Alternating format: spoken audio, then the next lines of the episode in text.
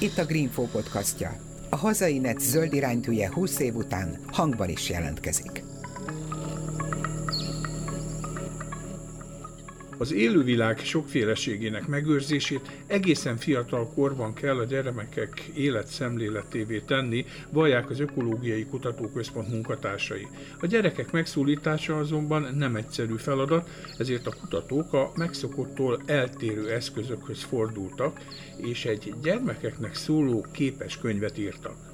A típus példány elrablása című mesekönyvben egy a tudomány számára új bogárfaj elnevezése és elrablása körüli bonyodalmakat oldják meg a Magyar Természettudományi Múzeum tudósai.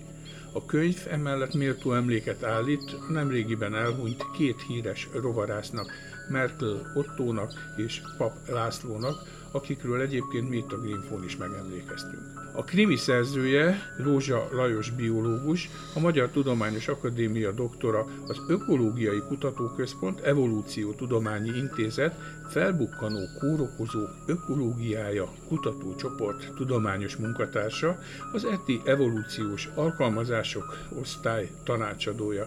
Hú, ez így elsőre egy kicsit bonyolult, és majd mindjárt ki fog derülni, hogy egész pontosan milyen munkát végez Rózsa Lajos biológus. Én Sarkodi Péter vagyok, kérem tartsanak velünk az elkövetkező közel egy órában a típus példány nyomában. Szóval kezdjük is azzal, hogy miért kellett ehhez a cselhez folyamodni, hogy így megszólítani a fiatalokat? Egy kutatóintézetben egy átlagos kutatóval szemben az az elvárás, hogy minél több cikket publikáljon, minél rangosabb nemzetközi szakfolyamatokban. De Emellett egyre nagyobb súlya szerepe az is, hogy eredményeinket valahogy a publikummal is megismertessük, és hogy valamiféle ismeretterjesztő csatornákat keressünk arra, hogy eljutassuk a munkánkról szóló híreket, az eredményekről szóló híreket a nagy közönségnek. És ez, ez elég nehéz, mert aki jó kutató, az nem feltétlenül jó a tudományos ismeretterjesztésben, és viszont. Tehát kell egy kommunikációs véna mindehez. Vagy ezt is meg lehet tanulni, hogy, hogy hogyan kell a tudomány eredményeit kommunikálni. Például az eltén volt egy, egy nagyszerű kezdeményezés, egy, egy tudománykommunikációs képzés,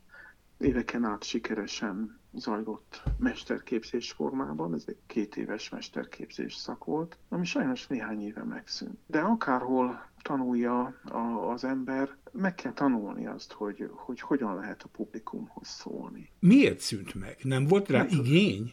Valószínűleg a döntéshozók egy, egy minisztérium ködös dolgozó szobájában úgy érezték, hogy nincsen rá igény. Én úgy érzem, hogy, hogy nagyon nagy igény volna rá. Mert attól, hogy valaki jó kutató, attól még, attól még nem lesz jó ismeretterjesztő. Nem tudja elmondani, hogy, hogy mivel foglalkozik és, és miért. Tehát én a saját szakállamon tapasztaltam már sok évvel ezelőtt, hogy megírni egy cikket az Indexre vagy az Origóra úgy, hogy ott átjöjjön, az, az nem egyszerű, az nem olyan, mint egy tudományos publikációt megírni. Vagy kiállni általános iskolások elé és lekötni az ő figyelmüket, az egy teljesen más kihívás, mint egy tudományos konferencián elmondani lényegében ugyanazt, mert azért a, a mondjuk az ökológiában nagyon sok eredmény elmondható gyerekeknek is. Ez nem feltétlenül igaz mondjuk az atomfizikára, vagy, vagy a térgeometriára, de nagyon sok tudományágban ez lehetséges. És ezt nehéz jól csinálni, ezt tanulni kell. Én például sosem tanultam ilyet, csak a saját káromon. No hát akkor a bűnügyi regényedre térjünk rá. Tehát az a címe, hogy a típus példány elrablása. Hát mindjárt magyarázzuk meg, hogy mi is az a típus példány, mert a nem biológusok, meg a csak múzeumba járók, tehát a múzeumi gyűjteményt nem ismerők számára, hát ez nem biztos, hogy egy ismert kifejezés. No, tehát azzal kezdeném, hogy a, a múzeumi munka az korán sem csak a kiállítások rendezése, megépítése és működtetése. Egy természettudományi múzeumban intenzív tudományos kutatómunka zajlik, és az egyik ilyen nagyon tipikus évszázadok óta folyó műfaja ennek a múzeumi kutatómunkának az az új állat- és növényfajok felfedezése és elnevezése. És a kiskönyvemben megpróbáltam ezt is bemutatni, hogy mik ennek a munkának a szabályai. Ugye el kell jutni olyan helyekre, ahol a tudomány számára ismeretlen állatfajok vagy növényfajok élnek. Egyébként attól függően, hogy milyen állatcsoportról van szó, ugye Magyarországon is lehet új fajokat felfedezni, tehát nem feltétlenül a világ végére kell menni, bár sokszor igen. Most be kell gyűjteni a felfedezésre váló állatokat és növényeket. El kell őket különíteni az ismert fajoktól, és hogyha ez sikerült, ha megvannak a megkülönböztető bélyegek, ha a kutatók meggyőződtek arról, hogy ez egy külön faj, akkor kell egy fajleírást készíteni, ami egy tudományos publikáció, egy cikk, egy, egy dolgozat, amit meg kell jelentetni egy szakfolyóiratban nem elég, hogy egy, egy nyilvánosan elérhető szakfolyóiratban megjelenjen ez a fajleírás, benne az új névvel persze, az új fajnévvel, hanem az is szükséges, hogy ehhez a fajleíráshoz tartozzon egy vagy több típus példány. Ez azt jelenti, hogy egy jól preparált, a faj tipikus képviselőjének tekintett minden jellemző ismertetőjegyét magánhordozó, kipreparált múzeumi példány. Ez egyfajta referencia példány. Tehát lehet, hogy ezer és ezer év múlva egészen más vizsgálati eszközök birtokában egészen más tulajdonságait lehet ezeknek a példányoknak megvizsgálni, de akkor is rendelkezésre kell, hogy álljon egy első eredeti példány, amiről maga a faj leírója állította, hogy ez reprezentálja legjobban ezt a fajt. Ez persze részben szubjektív alapon kiválasztott szép példány, de nem ez a lényeg. Az a lényeg, hogy a fajleírások kapcsán ennek nagy technikai jelentősége van, hiszen enélkül az egy preparát példány nélkül nem volna érvényes a fajleírás, nem volna érvényes az új fajnév. Tehát, hogyha a későbbiekben valaki egy ugyanolyan egyedet talál, akkor nincs vita, össze kell a kettőt hasonlítani, a típus példányt meg az újonnan találtat, és akkor egyértelmű lesz, hogy ez az az XY faj. Ha más egy picit, akkor, akkor felfedeztünk egy új fajt. Tehát ez a tudomány szempontjából egy ilyen alapkő. Igen, ez egy, ez egy tartósan, sőt, örökre megőrzendő viszonyítási alap olyasmi, mint mondjuk a talán ma már hivatalosan nem is használt, de valaha tudod a métert is. Egy standard fizikai rúdhoz viszonyították, és azt mondták, hogy ez a rúd a méternek, mint, mint fogalomnak az alapvető referenciapontja. Az, az egy méter, azt hiszem talán Párizsban, ha jól emlékszem, ott Igen. volt, vagy van. Igen, talán azóta már egy kicsit újra definiálták a métert, de nem baj ez a, ez a fogalom, hogy, hogy legyen egy referencia példány, egy pont, amihez mindig vissza lehet térni, azt lehet mondani, hogy aki ezt a fajt felfedezte, azt mondta, hogy ez a példány biztosan ahhoz a fajhoz tartozik. No, tehát akkor van nekünk egy darab típus példányunk, kiválasztva a nagyon-nagyon sokból, amit a Magyar Természettudományi Múzeum rovargyűjteményében őriznek, valamelyik dobozban a nagyon sok közül, és akkor ezt elrabolták. Ez ugye a kriminek az alapja, kiinduló pontja. No, ez a kriminek a érdekes, hogy, hogy talán mesét is mondtál, krimit is mondtál, Igen. bűnügyi regényt is mondtál. Hát akkor műfajteremtő. Azért, azért tetszik, mert én sem tudom, hogy ez a történet milyen műfajú. Egy kicsit mindez együtt, tehát örülök, hogy ezt mind mondtad. Sőt, még hozzátenném, hogy valamiféle kordokumentum is, hiszen valós emberek valós jellemek szerepelnek benne.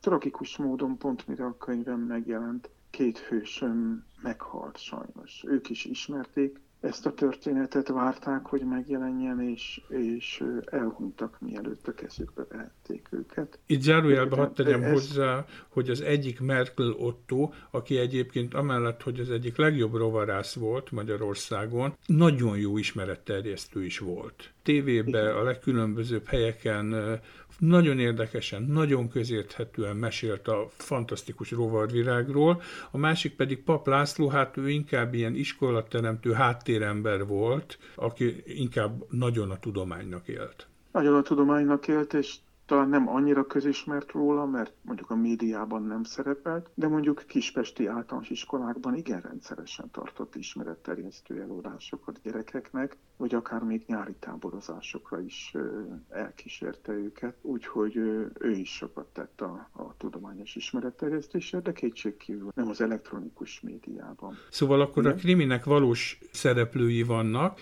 de akkor mi a sztori? Egy kicsit spoilerezzünk, már hát amennyit szabad elárulni. Na, hát spoilerez nem szabad. Picit csak. De a dolog lényege az, hogy, hogy van benne egy nagy fegyveres rablás, kisgyerek által elkövetve, van benne üldözés, hosszas, bonyolult üldözés jelenet, mindenféle bűncselekmények, amikről aztán megtudjuk, hogy nem is annyira borzasztó bűncselekmények, legfeljebb csak a múzeumi viselkedési szabályok több-kevesebb áthágása, és hát aztán persze van happy end, sőt, föltűnik benne egy szerelmi szál is, hiszen a fajokat bárkiről el lehet nevezni, akár egy lányról is.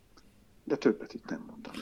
Na, hát akkor, ha már itt vagyunk a nevezéktannál, egy korábbi podcastunkban éppen talán Kósor Zoltánnal, amúgy a Magyar Természettudományi Múzeum volt főigazgatójával beszélgettünk arról, hogy hogyan neveznek el egy fajt, és ki. Hogyha Korsós Zoltánnal beszélgettél erről, akkor a hallgatók ott egy, egy avatott szakember véleményét hallgatták. Én viszont kívülálló vagyok ebbe, és én, én kívülállóként értem ezt a kis történetet. Barátaimról, kollégáimról, de én magam sosem neveztem el fajt, én nem fedeztem fel egyetlen fajt sem, mert az én munkám egy kicsit más. Tehát kívülállóként én nem tudok olyan avatott dolgokat mesélni neked erről. Jó, de mi is kívülállók vagyunk, úgyhogy csak meséld el, hogy ha valaki felfedez valamit, akkor hasra üt, és azt mondja, hogy én szeretném ennek és ennek elnevezni? Nem, hát itt alapvetően ugye a latin nevezéktanról van szó, mert minden fajnak kell, hogy legyen egy latin neve. Linné óta ez talán a középiskolás tankönyvekből mindenki számára világos. És ennek van egy szigorú formalizmusa, az, hogy a fajnév két szóból áll, hogy az első szó a genuszra, tehát a nemzetségre vonatkozik, a második név pedig ezen belül azonosítja a fajt. Hát különösen a második név tekintetében ugye lehet viszonylagos szabadsága a fajt elnevező, felfedező és elnevező kutatónak. De a nevet ezekben a fajleírásnak nevezett tudományos dolgozatokban, cikkekben közlik először, és rendszerint fűznek is hozzá egy egy-két mondatnyi magyarázatot, hogy honnan ered ez a név. Nem kell, hogy a név latin szó legyen, tulajdonképpen még az sem kell, hogy értelmes legyen, még az sem kötelező, hogy, hogy valóban jellemző legyen egy fajra. Tehát akár egy fekete bogarat is lehet fehérnek, albának elnevezni. Elég szerencsétlen volna persze. De alapvetően nyelvtanilag kell helyesnek lenni, tehát nyelvtani egyeztetési szabályok vannak a nemzetségnév és a, és a fajnév között. És hát vannak szabályok, ami az én kis könyvemben is ugye ilyen szinte misztikus erővel előtör, hogyha helyesen adták a fajnevet és szabályosan, akkor az elvileg örök, az soha többé nem lehet megváltoztatni. Úgyhogy ha valaki az örökké valóságba így szeretne bejutni, akkor fedezzen fel fajt és nevezze önmagáról, vagy a kedveséről, vagy, vagy bárkiről, de elvileg ezek az örökké valóságnak szólnak. Akár vissza is lehet vonni nevet? Tehát most arra gondolok, hogy az utóbbi időben egyre inkább divatos az, és ez így hírekben is megjelenik, hogy ismert emberek, politikusok nevét kapja egy-egy felfedezett faj, vagy azért, mert pozitív és szimpatikus, lásd, azt hiszem talán talán David Attenborough-ról is talán négy élőlény kapta a nevét, vagy azért, mert pontosan az ellentetje Donald Trumpról is valami férget, vagy mit elneveztek. Tehát, hogy van egy ilyen névadás, ezt elfogadjuk, és mondjuk, nem tudom én, 50 év múlva amikor megváltozik a közgondolkodás, akkor azt mondjuk, hogy hát ez akiről elneveztük, ez most már nagyon negatív emberke, és visszavonjuk. Ahogyan sok esetben például az utcanévtábláknál, amikor például politikai kurzusváltás van, ez előfordul. Nem, azt hiszem ilyen nincs, hogy mit a idővel megváltozik a véleményünk bárkiről. Én úgy emlékszem, vagy, vagy azt sejtem, hogy van egy olyan szabály, hogy a, a névadást nem lehet szándékosan sértő. Oké, okay? tehát talán Linné is egy nagyon büdös szagú virágot elnevezett valakiről, akinek Linné szerint nagyon büdös volt a lába. Hát ez, ez nem szép dolog. Talán ez a latin név mai napig fönnmaradt és használatos, de az, a szabály, hogy nem lehet szándékosan sértő egy, egy emberre. De mondjuk annak idején a 30-as években egy, egy német kutató elnevezett Adolf Hitlerről egy, egy viszonylag átlagos és jelentéktelen bogarat. Természetesen ez a latin név rajta van a bogáron, ezt nem lehet megváltoztatni azért, mert hát időközben megtudtuk, hogy Adolf Hitler mire készült, amit ugye még a 30-as években ez a kutató biztos nem értett ilyen világosan. Tehát nem, nem lehet utcanévtáblaként váltogatni a latin neveket, Latin nevek akkor változhatnak meg, ha kiderül, hogy például bármilyen okból nem volt érvényes a fajleírás. kiderül, hogy valaki egy korábban már rég ismert állatfajt vagy növényfajt vélt új fajként felfedezni, természetesen a, a megelőző, az első faj leírás és az első név az érvényes. Kiderülhet, hogy nyelvtanilag helytelen volt az elnevezés, akkor esetleg megváltozhat. Vagy említettem például ugye, hogy a, a fajnév két szóból áll, és az első szó a nemzetségre vonatkozik. Hát kiderülhet, hogy megváltozik a kutatók véleménye, és egy nemzetséget szétbontanak kettővé. Tehát a fajok egy csoportjából csinálnak két csoportot, mert ez szükségesnek látja. Vagy fordítva, összevonnak két nemzetséget egybe. Akkor ugye a fajnév első tagja szükségképpen megváltozik, hiszen az kifejezi a, a megfelelő nemzetséghez tartozást. De mondjuk, hogy tudom, alfaj, faj, vita, hogy az akkor most, de mégse. Tehát ahogyan például mondjuk a genetika fejlődik, és egyre inkább lehet a különbségeket megállapítani mondjuk alfajok között, akkor, akkor ezek szerint ez is lehet például egy névváltozás oka. Igen, igen, tehát az előbb ugye a nemzetségekbe való besorolás változását említettem, de ugyanilyen jó példa erre a, a te példád, az alfai vagy fai rangokról megváltozik a véleményünk. Tehát a közelmúltig mondjuk úgy gondoltuk, hogy Afrikában él az afrikai elefánt, aminek van két alfaja, de most arra kiderült, hogy, hogy ez valójában két külön faj. Az afrikai erdei elefánt az különbözik a szavannán élő elefánttól. És akkor, amikor ez a két alfaj faji rangot nyert, akkor természetesen meg, megváltozik egy kicsit a latin nevű. Hány éveseknek szól ez a mesekönyv, amiben egyébként nagyon sok gyerekrajz van? Gyerekeknek szóló rajz, ezt, ezt is így nehéz így elmondani.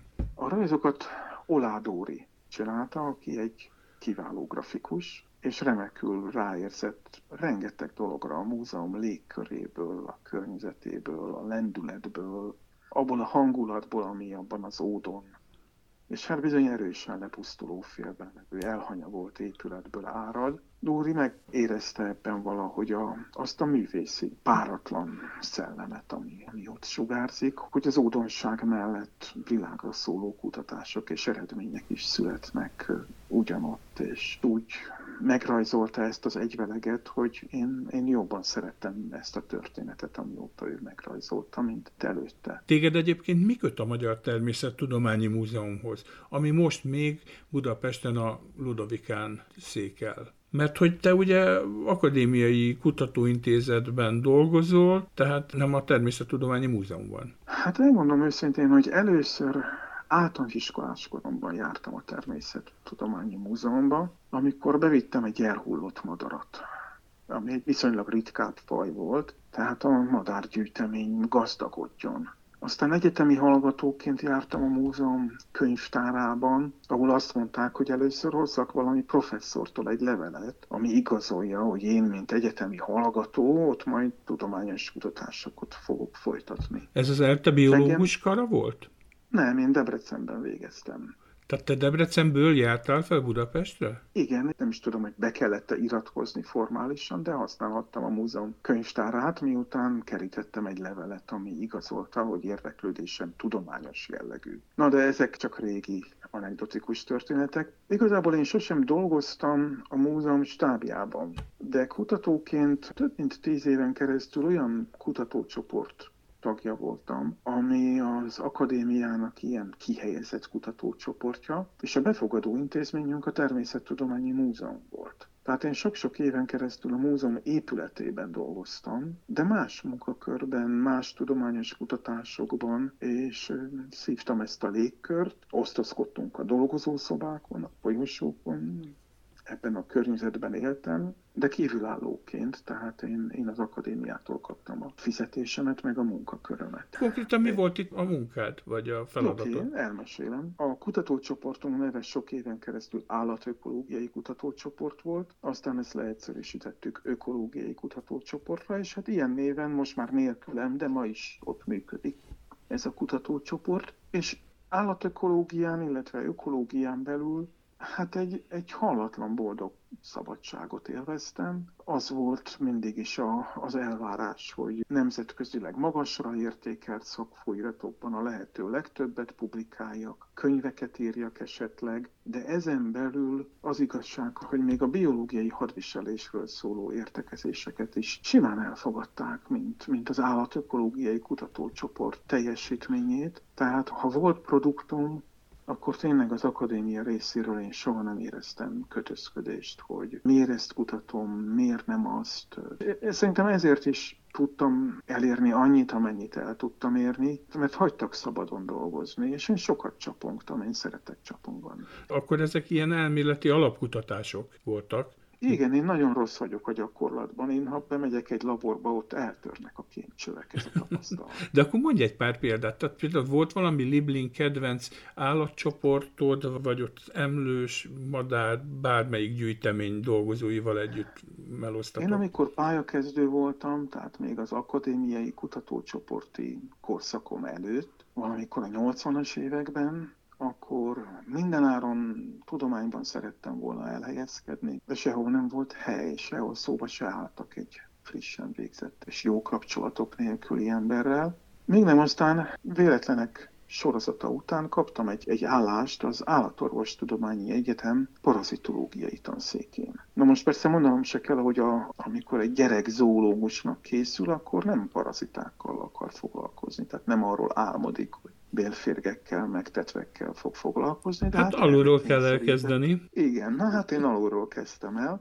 és elkezdtem tetvekkel foglalkozni. Na most idővel kiderült, hogy ez egyre érdekesebb, mert akkor tájt, amikor én, én elkezdtem ezzel foglalkozni, én úgy döntöttem, hogy én nem fogok állatok gyógyításával foglalkozni, a paraziták kiírtásával foglalkozni, mert abban soha nem leszek olyan jó, mint egy állatorvos hanem én evolúció, ökológia, természetvédelem iránt érdeklődök, és én ilyen szempontból fogom vizsgálni a tetveket. És a tetvek azért is szerencsés választás volt, mert a, a ragályosan testi érintkezéssel terjedő kórokozók közül, és rengeteg ilyen van, mondjuk testi közelséggel terjedő ragályos kórokozók.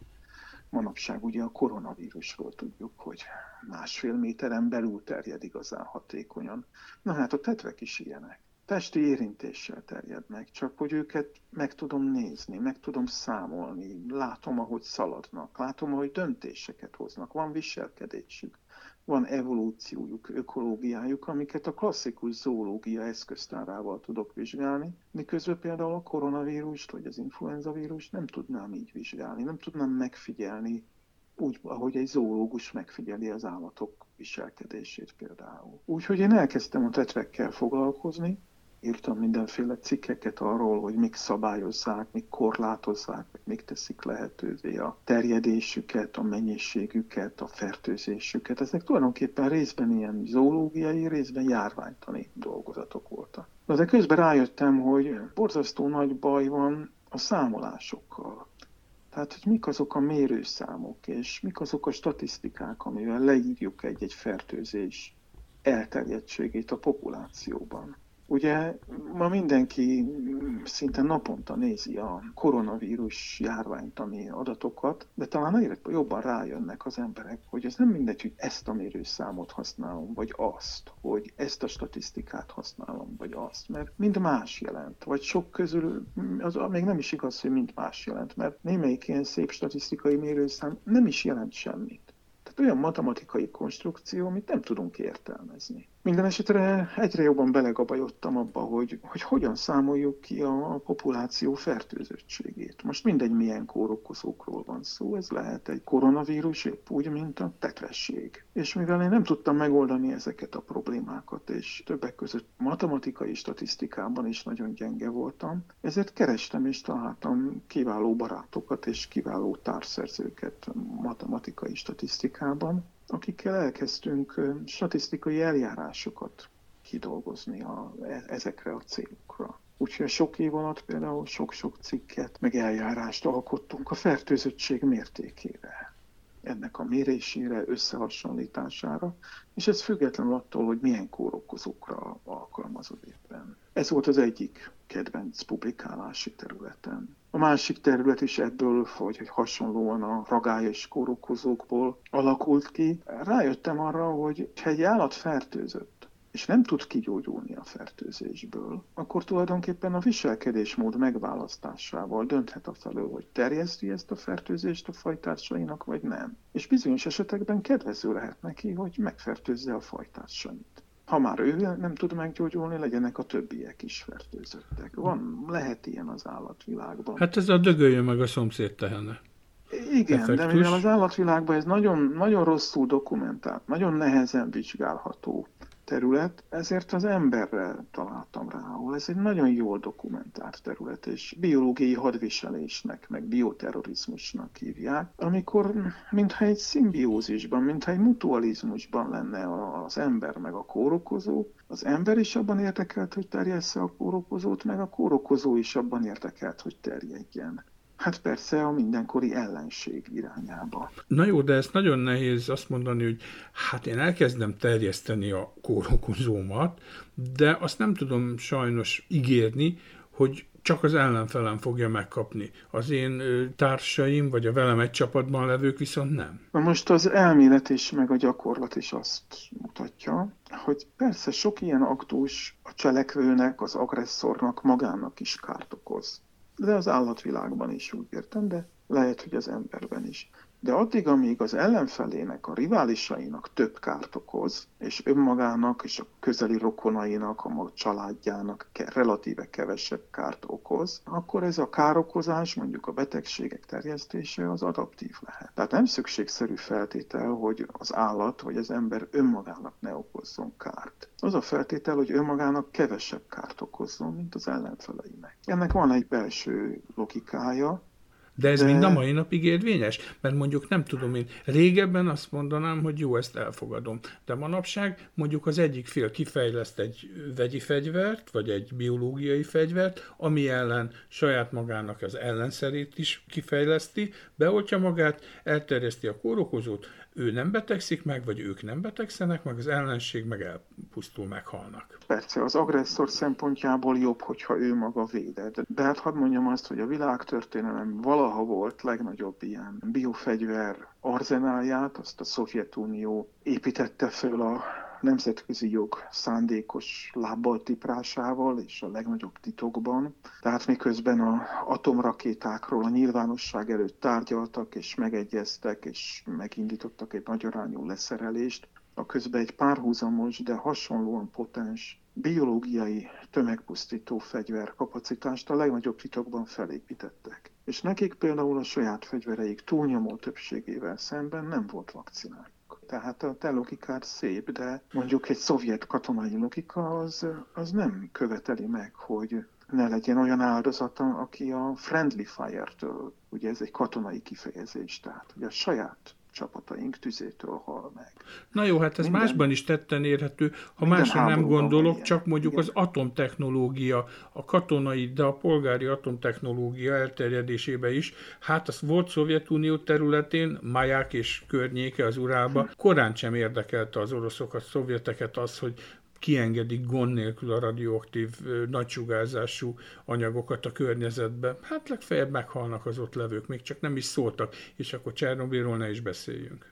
Igen, azt gondolnám, hogy amit az előbb te felvetettél, hogy, hogy azért nem jók az ilyen fegyverek, mert visszacsaphatnak bizonyos mértékig. Ez egy kicsit naív logika. A katonai logika ennél sokkal kegyetlenebb, és akár állatokban, akár emberekben a saját veszteség is bizonyos mértékig fölvállalható. Na mindegy, nem akarok horror történetekbe zajlani, csak, csak kérdezted, hogy milyen kutatásokat végeztem, vagy, vagy végzek, mivel foglalkozok. Ez a téma kinyílt abba az irányba is, hogy emberek használnak fegyverként mikróbákat, kórokozókat, vagy például kábítószereket is. Én ugye kórokozó mikróba fegyverek után kutattam az országos levéltárba, és legnagyobb megdöbbenésemre dokumentumokat előbbiekről nem találtam, viszont találtam egy kábítószerfegyver kutatási projektre való utalásokat. Kiderült, hogy a 60-as évek végén, a 70-es évek elején Budapesten a legnagyobb titokban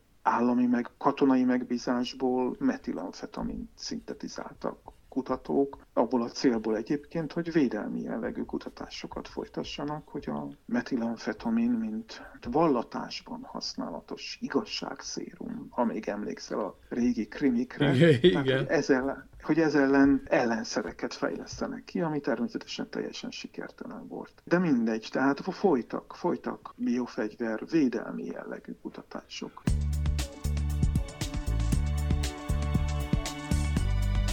Ez itt a Hazainet zöld iránytűje, a Greenfo podcastja.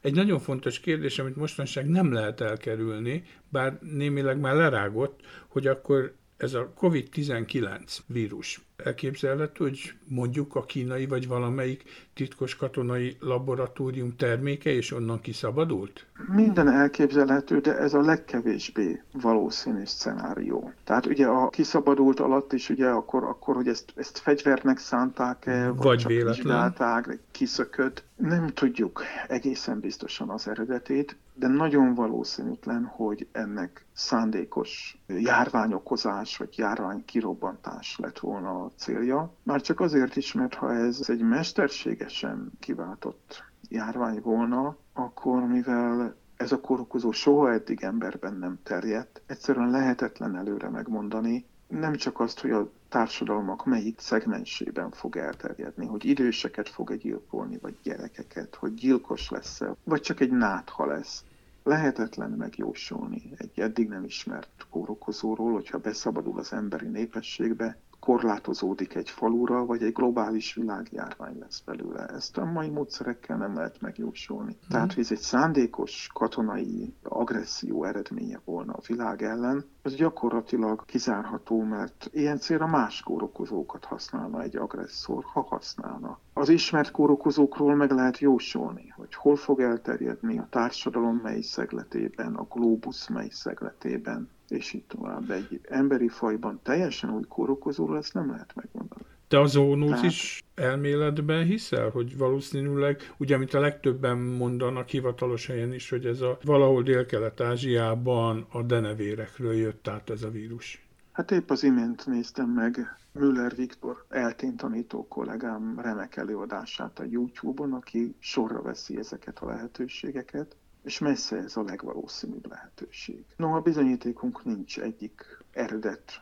szcenárió mellett vagy ellen sem, de a legtöbb ismert tény azt teszi valószínűvé, hogy ez a meghökkentő járvány egy teljesen véletlen gazdaváltással keletkezett, spontán átugrott denevérekről emberekre. Ezek nagyon ritka jelenségek, bár pont ebben a vírus családban sokkal gyakoribbak, mint más kórokozókban. De csak hogy visszakanyarodjak a kedvenc tetveimhez, hadd meséljem el neked, mert, mert ide tartozik, hogy a gazdaváltás például egy olyan jelenség, amit tetvekben sokkal jobban lehet vizsgálni, hiszen több száz évre visszamenőleg vannak jó adataink, vannak preparált pici rovarok, tudjuk, hogy ki mikor, milyen madárról, milyen emlősről gyűjtötte, és nagyon ritkán látunk látványos gazdaváltásokat. Tehát én például a pályakezdő korszakom hajnalán gazdaváltásokról kezdtem el cikkeket írni, mert ez a jelenség, hogy egy kórokozó, ami az ökológiai jelen időben nagyon szigorúan specifikus, és aztán véletlenül nagyon kis valószínűséggel, mégis egyszer csak nagyot ugrik a gazdák kínálatában, és megtelepszik egy teljesen idegen gazdafajon, és ott létrehoz egy új, önfenntartó népességet, elindít egy új járványt. Na hát ezt a tetvek körében nagyon régóta ismerjük, és, és nagyon sok szép eredmény van. Ugyanaz a jelenség, mint amit most a koronavírus kapcsán kérdezel. Oké, okay, de mondjuk így a koronavírus kutató virológusok ezeket az eredményeket mennyire tudják felhasználni, hiszen azért a vírusok jóval egyszerűbb élő szervezetek, vagy élőlények, nem is tudom, minek nevezem őket, és hát ebből kifolyólag sokkal nagyobb eséllyel mutálódnak. Valaha száz évvel ezelőtt egy Fahrenholz nevű német fickó, egy tetvész, kitalálta, hogy ha ennyire nagy a gazda specifitás a gazda és a parazita fajok között, mint amit a jelen időben látunk, akkor ez a múltban is mindig így kellett, hogy legyen. És akkor a fajképződések mintázata egyforma kell, hogy legyen. A gazdák törzsfái, meg a paraziták törzsfái egymás tükörképei kellenek, hogy legyenek, hiszen a elágazó fajképződési mintázatok azok mindig együtt kellett, hogy megtörténjenek. És valóban például az ember egyik tetűjének a, a legközelebbi rokona a csimpánz tetűje. Mondjuk az emberen van egy egész más tetű is, az, az meg a gorilla tetűnek a rokona. Tehát, hogy, hogy rokon gazdafajok, rokon tetűfajok. Ezt találta ki Reynolds. A törzsfák egymás tükörképei kell, hogy legyenek. És valamikor, ami 80-as évek végén, amikor a molekuláris technológiák elkezdtek rügyezni, bimbózni, akkor megcsinálták az első gazdaparazita törzsfákat, azt is tetvészek csinálták, az rákcsálók tetveire, és írtak egy cikket arról, hogy lám mennyire hasonlít a két törzsfa. És ez a Nature-ben megjelent ez a cikk, de úgy, hogy nincsen benne statisztika semmilyen számítással nem támasztották alá, és hát a két törzsfát lerajzolták, és voltak benne látványos hasonlóságok, de különbségek is. És kiderült, hogy nincs olyan matematikai módszer, vagy a 80-as években nem, nem volt, amivel két elágazó ilyen fa mintázat hasonlóságának a mértékét összehasonlítsuk. Vajon szignifikánsan nagy a hasonlóság köztük. Én mihez képest nagy a hasonlóság? Hiszen egy más ember meg inkább a különbségeket látja benne. És tulajdonképpen tetű evolúció vizsgálatokból indult ki egy olyan metodikai iskola, amit ma világszerte, például a koronavírus törzsfák, denevér törzsfákhoz, vagy emlős törzsfákhoz való hasonlóságait elemezzük rajta. Ezek a módszerek, ezek, ezek például tetvészvizsgálatokból indultak, ez egy szép példa, és pusztán a matematikája a fontos az egésznek, hiszen ott, ahol látjuk, hogy hopp, itt, itt valami nagy kavarodás van a kétféle törzsfa között, itt összegabajodtak az ágak, itt nem egymás tükörképei a két törzsfa, na ott ugrott át egy denevérvírus például az emberre. Mert ott történt egy ilyen ritka, zavaró esemény, és ezeknek Ilyen törzsfa párok elemzésével például valószínűségét ki tudjuk számolni. Látjuk, hogy ezek időben gyakoribbak az egyik víruscsoport esetében, de nagyon ritkák egy másik, egy nagyon konzervatív víruscsoport esetében. Tehát egyszerűen módszertani dolgokban hasonló a két kérdés, olyankor mindegy, hogy, hogy ez a ragályos kórokozó rendszertani szempontból, taxonómiai szempontból hova tartozik. Lehet az bármi. Uh-huh. Akár tetű, akár vírus. Váltsunk egy nagyobbat. Mit jelent a darwini orvoslás? Mert aki a te nevedre rákeres a Google-in, az a rövid címszavakat megtalálja a te kutatási területeiden, és az egyik ilyen a darwini orvoslás, a betegség és az egészség evolúciós ökológiai keretekben.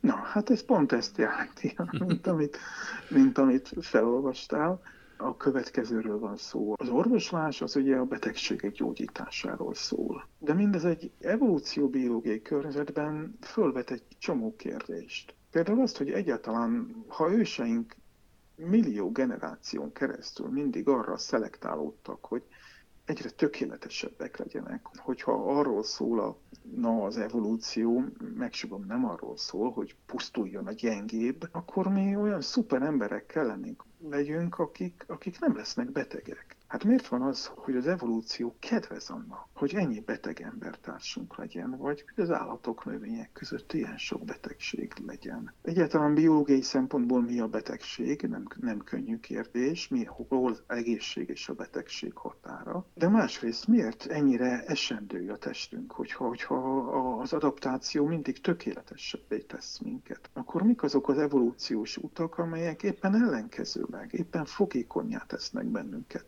Betegségekre, és esendővé teszik a testünket. Ugye a legegyszerűbb válasz nyilván az, hogy a kórokozók is evolválódnak, és ők meg arra adaptálódnak, hogy megfertőzzenek esetleg, hogy megbetegítsenek minket. De azért a legtöbb kórokozó az fakultatív kórokozó, tehát meg tud fertőzni minket, de aztán vagy okoz betegséget, vagy nem. Mi dönti el, hogy egy kórokozó melyik üzemmódot, melyik működési módot választja? Hát szerintem nehogy megjegyen a hallgató, a, a kedves hallgatóság, vagy nem, hogy te megijedj, de megsugom, hogy a legtöbbünk szervezetében élnek olyan baktériumok, amelyek tudnának halálos kort okozni. És nagyon ritkán okoznak is. De most nem. Most éppen az egészséges, hosszú életünket szolgálják. Ezek a reklámban amik... megjelenő bélbaktériumok egy része? Ó, igen, amiket ilyen fehér ruhás csinos lányokként szoktak ott, ott ábrázolni. Megfelelő mennyiségben. Csodálatos mosolyjal mosolyognak rád, és próbálnak meggyőzni arról, hogy vedd meg őket a patikában pénzért, mert ők a hasznos baktériumok. Na most némelyik ezek közül meg is ölhet. Nagyon ritkán, tehát nem akarok ijeszgetni senkit, ugye az ebrán is átmegyünk, pedig ott is meghalhatunk, tehát nincs ok pánikra, de mégis mitől függ, hogy egy kórokozó ellenem fordul és, és az életemre tör, vagy pedig egy mutualista, jótékony partnerként a hosszú egészséges életemet szolgálja. De egy csomó más kérdés is van, hát mondjuk látható az, hogy, hogy cukrot enni egészségtelen. Ugye egy nagy mennyiség és hosszú időtartam után a cukor mérgező abban az értelemben, hogy halálos betegséget okoz. De miért van az, hogy az emberi faj ilyen betegesen vonzódik a cukor iránt, az édességek iránt? Ennek is van egy evolúciós gyökere. Miért eszünk sokkal több sót, mint amennyi egészséges volna? Miért vagyunk ennyire kiéhezve sóra és cukorra? Amikor egy határ fölött, egy, egy küszöbérték fölött, az már határozottan egészségtelen nekünk. Ennek meg kell érteni az evolúciós múltját, az adaptációs okait, és talán akkor jobban tudunk erről beszélgetni, vagy gondolkozni erről. A 20... Ilyen kérdésekkel foglalkozik az evolúciós medicina. A 21. században most már ilyen napi probléma nem csak a helytelen táplálkozás, illetve az a polarizáltság, hogy nagyon sok százmillióan alultápláltak, nagyon sok, hát milliárdnyian viszont túltápláltak de legalább ekkora gond, sőt, az talán egyre nagyobb gond lesz, hogy egyre egészségtelenebb és szennyezettebb az életterünk. Tehát a nagyvárosok légszennyezettsége, ez mondjuk evolúciós szempontból végül is elhanyagolható idő nem? Tehát ez mondjuk 50, az elmúlt 50-100 év az, amikor ez, ez így feldurvult, de ez egy evolúciókutató biológus szempontjából hova vezethet? Tehát eleve ez a most már 8 milliárd környéki túlszaporodott homo sapiens. Hát rengeteg kérdés volt itt egy mondatban. De hogy, hogy visszatérjek a darwini medicinára. Már csak azért, hogy, hogy mennyire más nézőpontokat vethet fel, ha evolúciós szempontból nézzük. Ugye azt mondod, hogy nagyon egészségtelen a, a, a túlsúly mértéke a modern társadalmakban. Na de gondolkodjunk egy arhaikus társadalomban. Ott nagyon ritka volt a, az elhízás, a túlsúlyos ember, de aki túlsúlyos volt, az a társadalmi hierarchia csúcsán volt.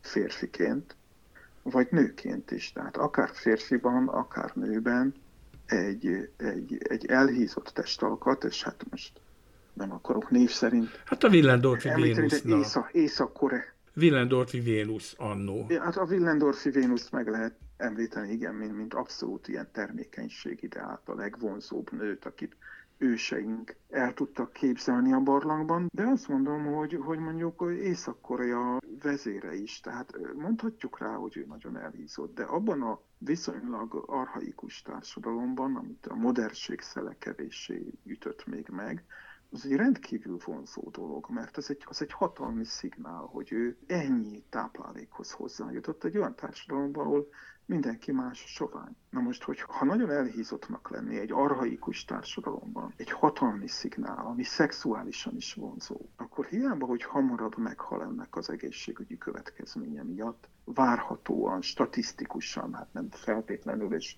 nem determinisztikus módon. Hiába, hogy te ezt úgy látod, hogy ez egészségtelen, vagy azt mondod, hogy egy határ fölött ez már betegség.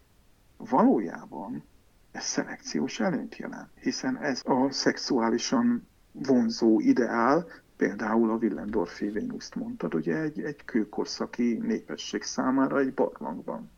Akkor pedig az evolúció kedvez neki. Az evolúció nem arra optimalizál, hogy hosszú ideig egészségesen éljünk és boldogan halljunk meg, hanem arra, hogy minél több utódunk legyen. És hát ez ugye kapcsolódik a kérdésed második feléhez, a túlnépesedés kérdéséhez. Egy véges, egy korlátos méretű bolygón nem élhet egy korlátlanul növekvő populáció. Ezt be kell látni, és itt, itt az a pillanat van, vagy ez a korszak következett el, amikor a mi evolúciós múltból hozott késztetésünk, hogy szaporodjunk, szaporodjunk, szaporodjunk, az összeütközésbe kerül a józan eszünkkel, hogyha ha korlátlanul szaporodunk, akkor determinisztikus módon el fogunk pusztulni ezen a bolygón, ami nem egy jó végkifejlet. Viszont hadd mondjam azt, hogy azért a, a mai világban a legtöbb kontinensen, és itt talán Afrika az egyetlen viszonylagos kivétel, de a legtöbb kontinensen már nagyon jó eredményeket értek el a népesség szabályozással. Biztos hallottad a napi hírekben, hogy most Kínában már elkezdték pusztítani a népszabadulatot. Hát igen, ez a bizonyos egyke már... politika, amit annak igen. idején kidolgoztak, aminek viszont azon kívül, hogy előnye volt, hogy megállította, vagy szinten tartotta a népesség számot, de hosszabb távon viszont az a hátránya, hogy a korfa az eltolódik, meg a nemek aránya is eltolódik, tehát azért ez problémákat is generál. Igen, nagyon kegyetlen problémákat generál, de a legtöbb kontinensen sikerült meglehetősen nagy hatékonysága föllépni a túlzott népszaporulattal szemben.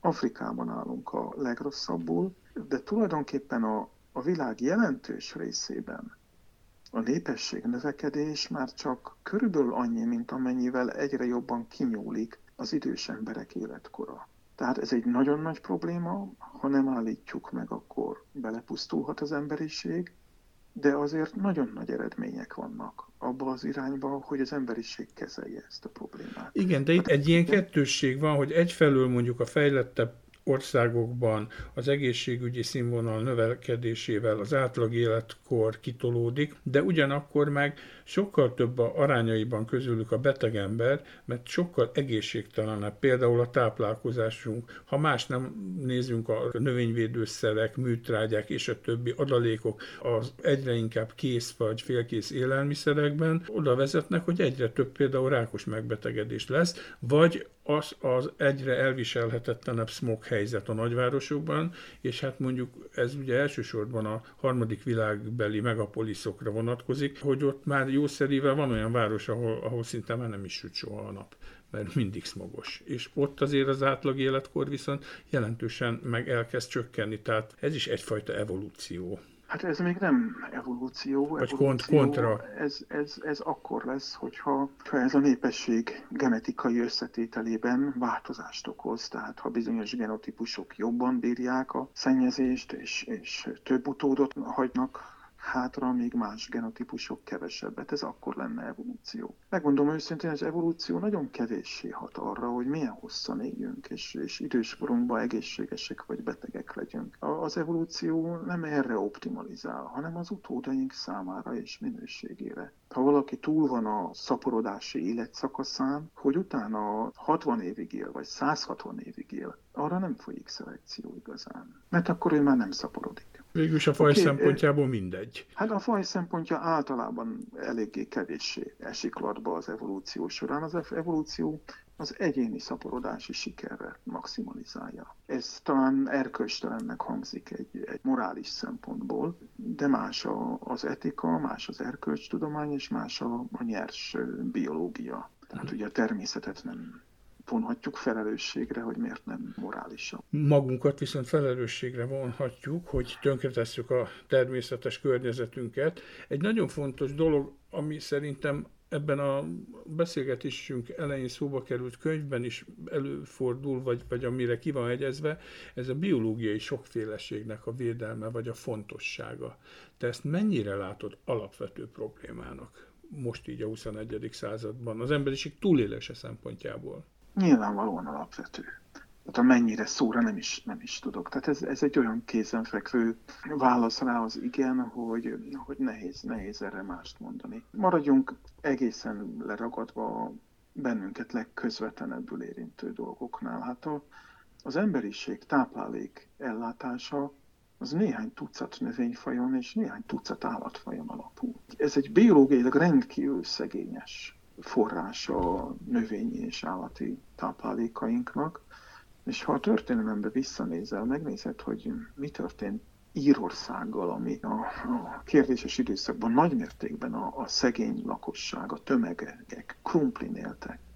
Hogy mit tett Írországgal egyetlen krumplivész, mert nem voltak alternatív növényi táplálékforrások tragikus volt. Vagy ha ugye most nem volna a koronavírus járvány, akkor, akkor mindenki az afrikai sertéspestisről beszélne. hiszen a sertéshús az az egész emberiség táplálkozásában az egyik jelentős, nem a legfontosabb egyébként, a csirke az fontosabb, de, de mondjuk az egyik legfontosabb húsadó állatfaj, ez a sertés világszerte.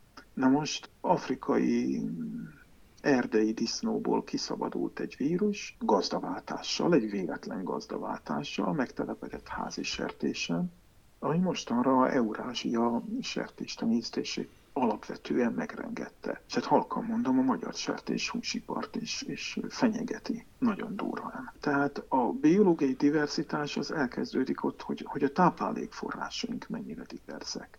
A másik ilyen nagyon fontos kérdés, hogy a gyógyszerforrásaink, a gyógyszer hatóanyagok természeti forrásai mennyire diverzek. A harmadik pedig az természetesen, hogy a kórokozóink honnan jönnek elő, hogyan bukkannak ki az őserdőből, vagy a rákcsálók föld alatti üregeiből, vagy a természet legtitkosabb bugyraiból, ahogy az ember lába mindenhova beteszi a kezét, vagy a keze a lábát. Tehát ahogy, ahogy mi az élővilág minden zugát felbolygatjuk, kiprovokálunk olyan gazdaváltásokat, olyan kórokozóktól, amiket jobb lett volna elkerülni. Na jó, de ezeket a folyamatokat egyre jobban ismerjük. Az, hogy ezek a monokultúrák mennyire sebezhetőek, hát azokat már nagyon régóta ismerjük, és igazándiból még mindig azt látom, hogy nem nagyon akar mondjuk a döntéshozatal, a politika ebbe az irányba menni, mert például a nagyüzemi mezőgazdaság, a műtrágya, a vegyszer lobby az annyira erős, hogy lehetetlenség az organikus vonalnak győzelmet aratni, mert minden csak pénzben meg mennyiségekbe gondolkozik, miközben látjuk azt, hogy ez totálisan zsákutca. Szóval mi kell ahhoz az emberiségnek, hogy, hogy végre észhez térjen egy nagyon nagy pofon? Hát ez az a kérdés, amire én nem tudok neked válaszolni, de én is kíváncsian várom a kérdésre a választ. Vagy az ismeretterjesztés hogy mindenki rájöjjön erre. Igen, ez, ez, ez egy pozitív kicsengés. Lehet, hogy az előbb én túl negatív voltam, ez egy pozitív kicsengésű válasz. Elmegyünk iskolákba, írunk mesekönyveket, és ismeretterjesztő dolgokat, beszélünk emberekkel, előadásokat tartunk, hogy podcast beszélgetéseket csinálunk. Ahol... Elrabolnak még egy típus példányt? Lesz folytatása ennek, vagy valami fajta hasonló bűnügyi, vagy nem bűnügyi ismeretterjesztő regényt szándékozol írni? Hát én nagyon szeretnék, de ezen a néhány oldalon is én igazából sok évig dolgoztam rajta. Pedig hát nagyon rövid kell nyúlfarknyi történet.